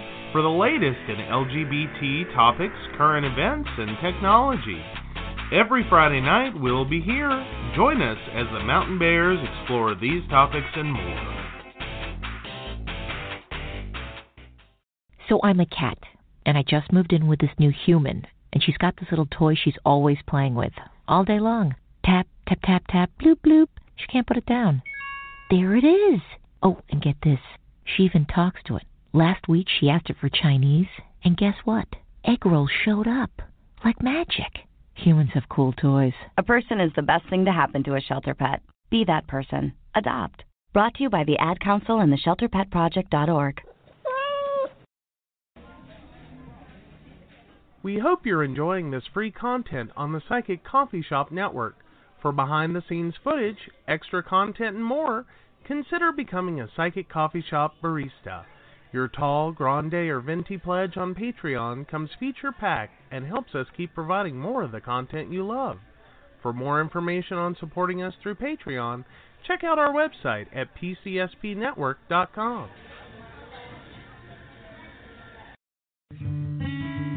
Hi, welcome, relax, have a cup of your favorite topics with your host, Aeson Knight. There's nothing like a good conversation to warm your soul and give your spirit a break now and then. Aeson have such a wonderful way of exploring topics like psychic phenomena, important topics in our daily lives from a psychic's point of view, and you never know who else will stop by.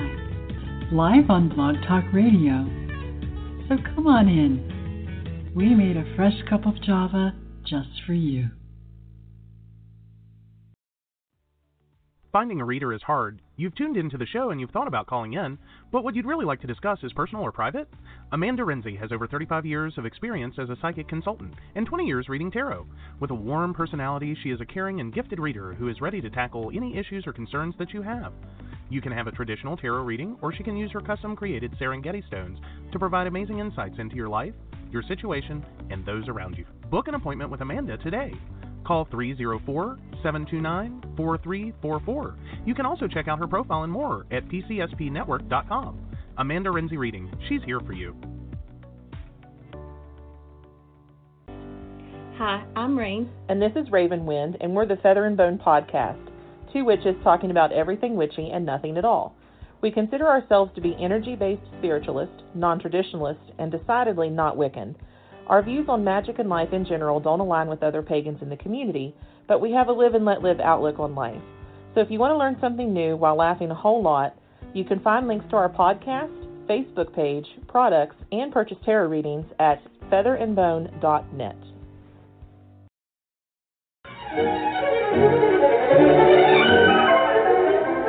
As a busy modern woman, I'm constantly on the go. Having to make multiple stops while I'm out shopping or getting things done just doesn't work for me. That's why I love going to the Crystal Lotus shop for every one of my metaphysical needs. They have all the basics like stones, candles, sage, plus they carry jewelry, herbs, cards, a variety of unique gifts, and several other items you're probably looking for. Uh oh, sounds like my husband's old college injury flared up again. That's okay. I can count on the team of healers at the Crystal Lotus to fix him right up. They offer massage, Reiki, Kalamni, as well as other energy modalities, all performed by licensed, highly trained, and gifted practitioners. And while he's being taken care of, I'll sit down and get some guidance by one of their accomplished psychic readers. Oh, and did I mention they do custom orders and have gift certificates as well? They even offer yoga several days a week for all levels of experience. Plus, the last Saturday of every month, they have Psychic Saturday, where they offer discounts on readings as well as mini healing sessions. Stop in to meet Shauna and the rest of the family there. They're located at 89 Old Main Plaza in St. Albans, where the Loop Pharmacy used to be, or give them a call at 304 729 8055. Crystal Lotus, taking the spirit where the body cannot go.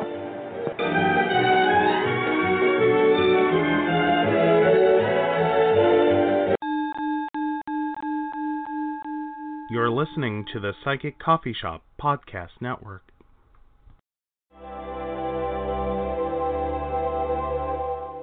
Choosing a psychic is hard, and you don't want to waste time finding one that's right for you. You've thought about calling into the show, but you want more privacy than that? With services from phone, email, chat, text, and his network availability, you need to check out Aeson's website at aesonknight.com. Just a few clicks and you can have your own personal, private psychic reading. On aesonknight.com, you can also find out about VIP packages, scheduling parties and events, and signing up for his classes. What are you waiting for? Talk to Aeson today.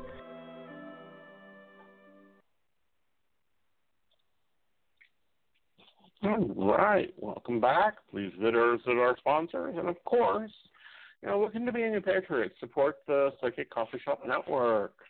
All right, so Yay. while you were snoozing half the day, some interesting things and interesting stories came out. Um, One of them was a little confusing for me. I know you're recovering. Okay, one of the more. Was One of it the more the founders of you. Yeah, it was the founders of Snow of Stonewall, Snowwall, was leaving Stonewall. And I had to delve Well, into this yeah. article, and then I had to go and check yet. Like you were having a Snopes moment. Like, is this for real? Is this a thing? Well, Not only is this for real, but I, you know, when I think of the founders of Snow of Sto- Snowwall, the founders of Stonewall. I think of the lovely drag queen through the brick, the two, you know, Martha Washington, and I don't remember the other lady. Both of them performed and worked the benefits and, you know, showed up the rallies and fought and continued to fight until they crossed over Yeah. for the benefit of Well, the and that's GDLT. Yeah, there's there's the Stonewall event, and then there's Stonewall the group.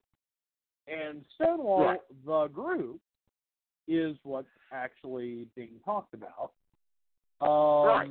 And yes, Simone is someone who has a massive problem reconciling trans and um, L, uh, LGBT community. Like, Mhm. and is someone who doesn't feel trans belong and doesn't feel that the, these are cooperative concepts that it has that that trans has no place in the rainbow. Um, and I struggle with that one, trying to understand exactly. Um, Uh-huh. and we had a pretty massive conversation before the show, and I do I struggle with that one because on the one hand, the argument being made, the argument that she makes, the argument that is made in this situation, is that people who are trans are ultimately conforming through their transition with accepted gender roles. They're rejecting one and choosing another Mhm. um, or living at you know rejecting the one they were assigned and living the one that they are. Um, and this is it's a really dicey conversation. There's no nice way. And if anyone is listening, and I have horribly, horribly, horribly said this, please write in and let us know. But be gentle. We're trying. Um, Sorry. that said, that said, um, effectively the argument being made is that ultimately tr- trans women have no place in the community because they are failing to reject um, gender normativity. As in, trans that that in order to be trans, the belief is that you are rejecting one gender role and saying that's not who I am, um, Mhm. and not doing it in a way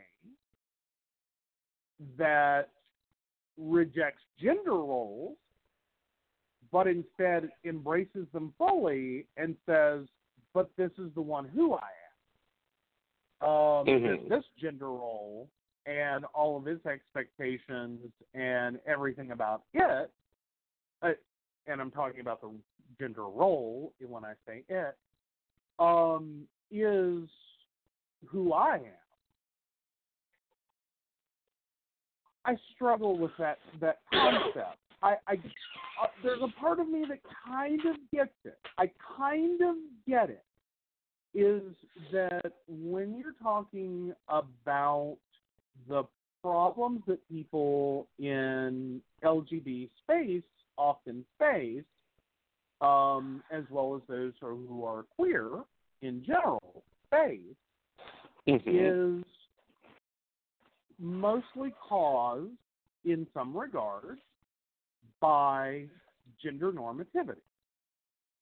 That, but for, it- it's the same argument we make in stating that sex, as a discrimination uh, protected class, should cover us.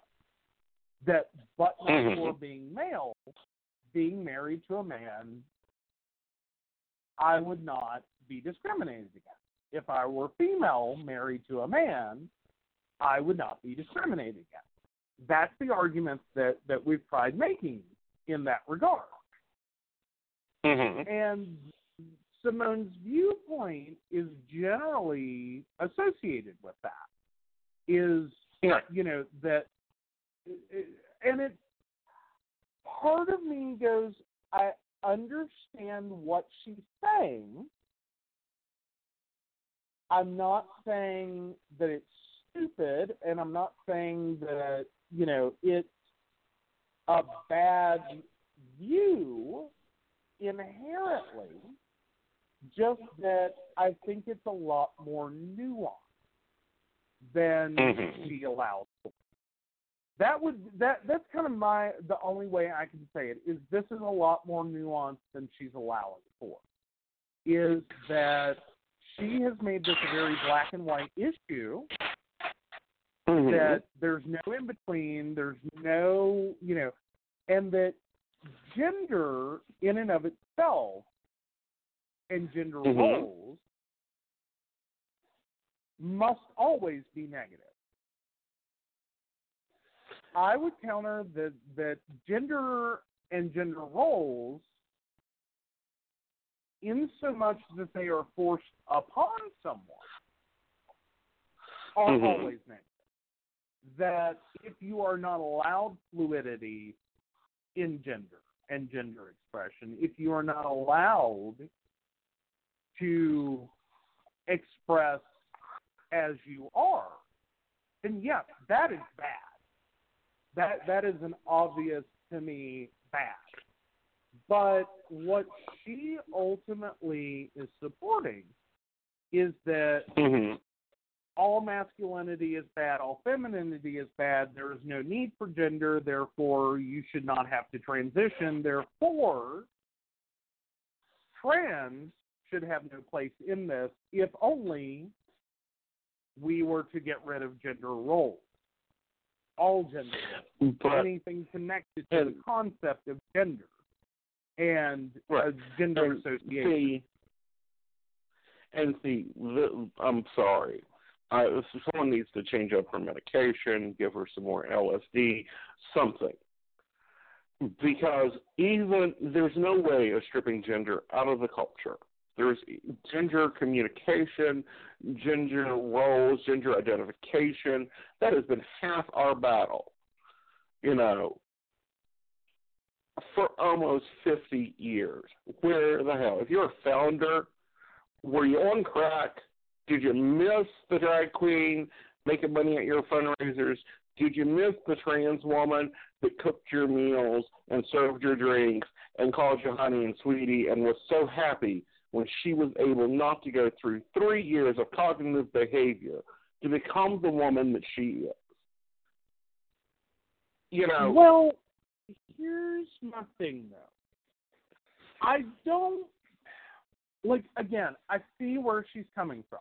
I see what she's Mhm. getting at. And maybe it is one of those concepts that's just so ahead of its time. I don't think it is.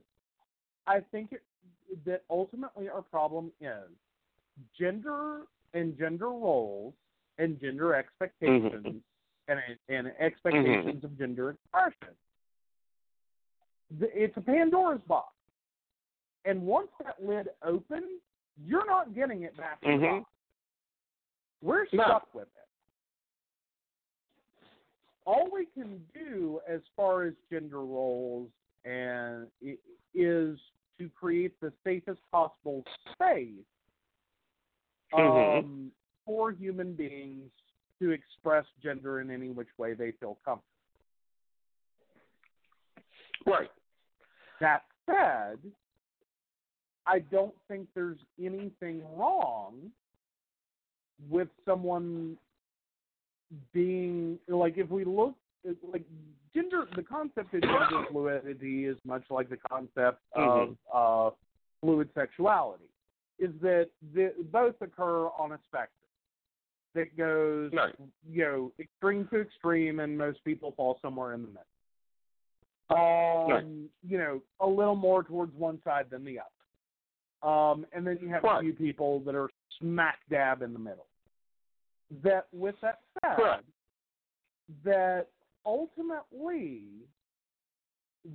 I don't inherently see the problem if someone, as a as a person, was assigned at birth through genitalia a gender role and that does not fit them and they choose to transition to become themselves mm-hmm. and that's an extreme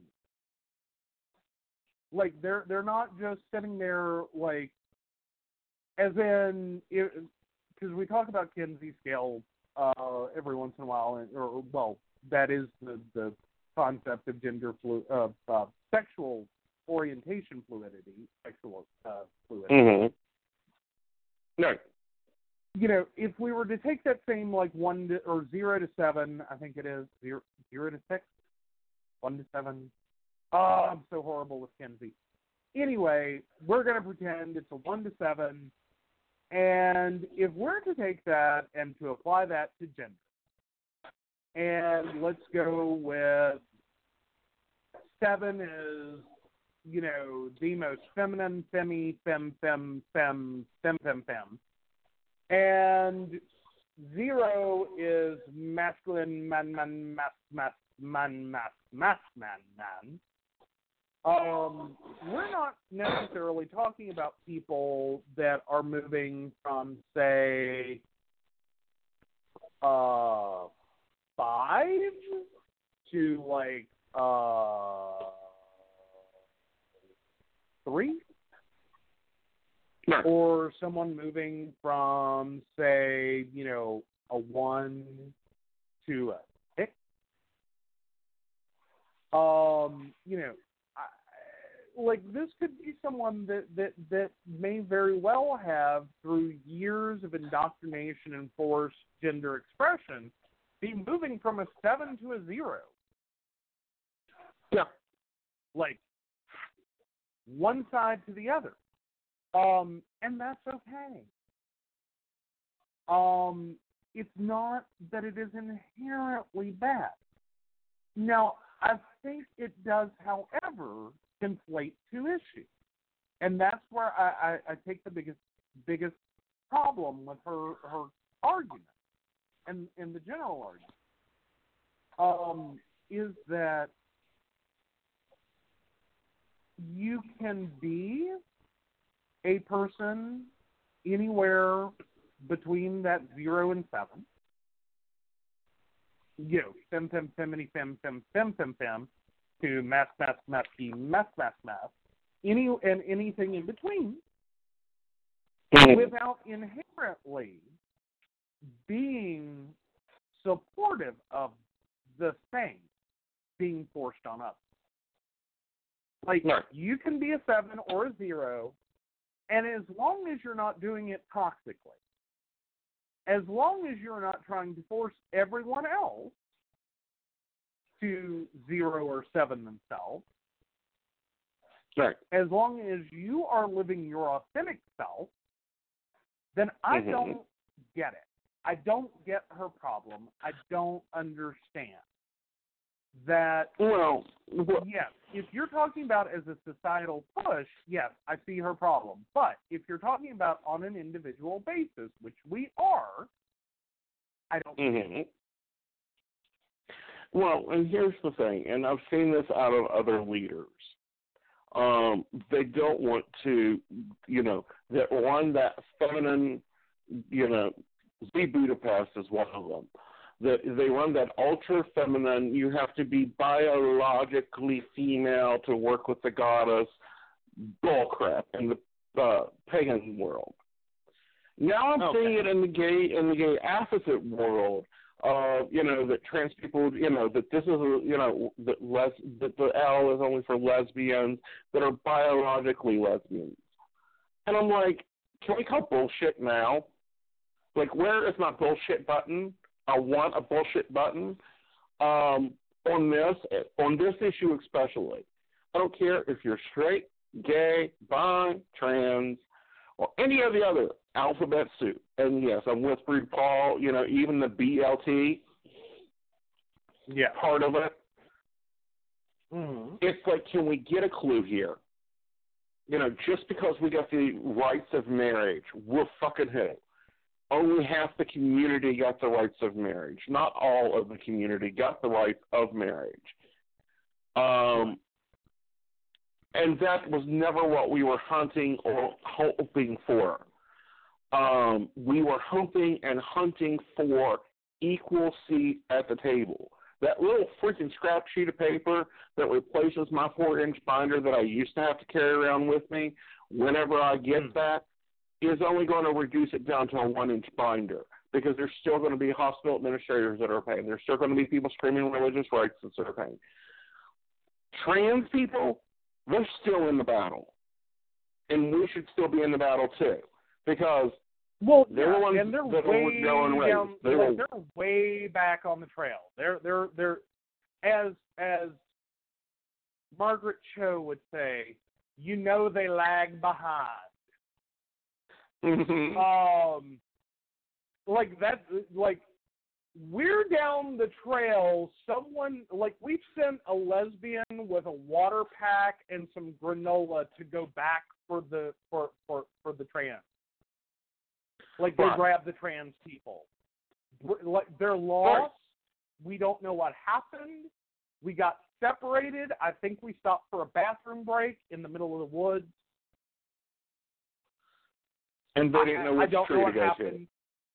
Uh, yeah, it, it, and that's a horrible joke. We shouldn't have even. I should not have even gone there. But like, they're so going far there. back on the. That is the dumbest. That is the dumbest argument I've heard out of a Politico in years. And I believe me, I've heard so some far stupid down, ones. They're so far down the rabbit trail. Um, but I still give it credit as it's probably the biggest um, positive, negative turned into a positive. Like it's sort of like how we ended up with gay marriage. Is a funny thing happened on the way to civil union. Um, we Mhm. got told there's no way in hell we're going to give you gay marriage, and we said no, no, no, no, no. That's not what we asked for. We asked for domestic partnerships, civil unions, not the same as marriage. We just want, you know, some core basic things over here, not a marriage. Mhm. No, you're not getting fag marriage. I remember that being said. Um, Right. At which point we regrouped and said, now wait a minute. You know, we were going to be perfectly content over here with marriage life, with civil unions, domestic partnerships, you know. We were going to be cool with this. We were going to be cool with this. This is all we asked for. This is all we wanted. We just wanted a little bit more than the crap we had, which was nothing. And we were would have totally, totally. Everyone would have shown up, approved domestic partnership, you know, civil union, whatever, whatever the area wants Mhm. to call it. Shown up, approved that. We would have all walked away perfectly happy and content, perfectly happy and content, and never would have Probably even baked cookies for the occasion. Right. Exactly.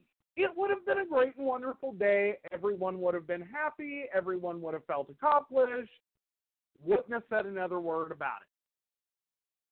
Maybe another hundred years before we would have ever broached the topic of gay marriage.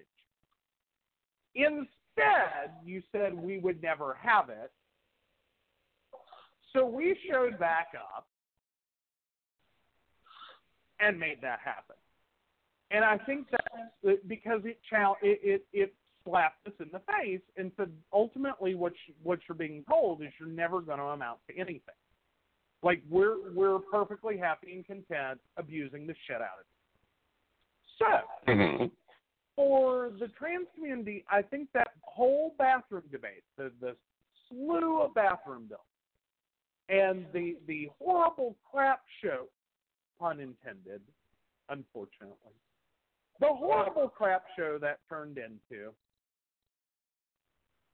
was the positive moment where everyone kind of stepped back and went, wait a minute, wait a minute, wait a minute, wait a minute, wait a minute. I was just asking for a few things. Like, real short list would have been real happy with it, would not have said another word. But then you had to make it impossible for me to go pee legally without getting abused and assaulted, and for people that were not trans to get abused and assaulted because they didn't conform to your uh, gender normative thing. So yeah, now I'm going to come back twice as hard because ultimately you made this all about who's in the bathroom. Mm-hmm. And you looked like the same way when you said the whole gay marriage thing, and you looked like idiots. Mm-hmm. And that's what I call it, is the moment that it went from you're never going to have it and it's never going to happen, so give it up, to, oh, let me throw down this gauntlet and pour gravy on it. Mm-hmm. Yeah. But Yeah. I think that's our time. It is our time, unfortunately. Now, we will be back next week, and we will be talking a lot about more of this stuff. Um, and, you know, sharing our point of views, because all I have to say is I can be ingenue as much as I want to be ingenue. Yeah. And in other Yes, news, and we you don't know that- Taken Pride on Saturday, and Yeah. yeah. So Yeah, and then the in Bazaar Bazaar. Albany, do what now? And then on Sunday, the Bazaar's Bazaar. Ooh, awesome. Yeah. Well, Yeah, but Pagan. Pride is Saturday. Um, Lord Aeson will be doing opening and closing and educating all day long, and I'm quite sure I will have stories to share um, from And a jaded era point of view. And that's in St. Yep. Albans. It's Ordnance Park. If you came out to see me at Crystal Kingdom, it is the same park. Um, and we will already be happy and adventurous and fun to be out tomorrow. And then I'm going to, yeah, that's in Marietta. And then I'm going to Marietta, Ohio on Saturday at the Bazaar of the Bazaar. Sunday.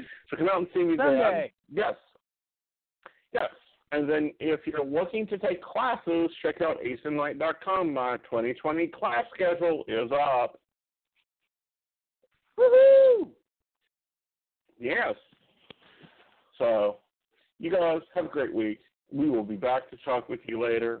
Hope you've enjoyed our conversation and our points of view.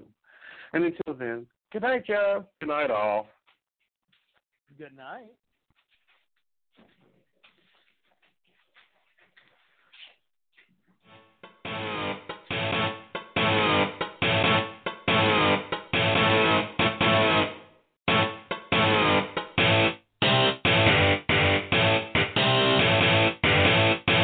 Choosing a psychic is hard, and you don't want to waste time finding one that's right for you. You've thought about calling into the show, but you want more privacy than that?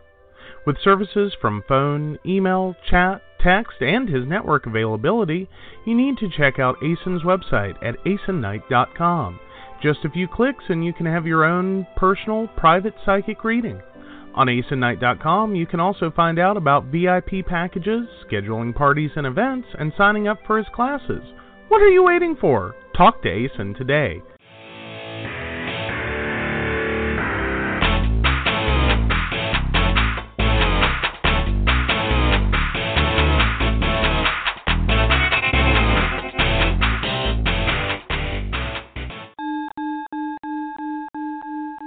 You're listening to the Psychic Coffee Shop Podcast Network.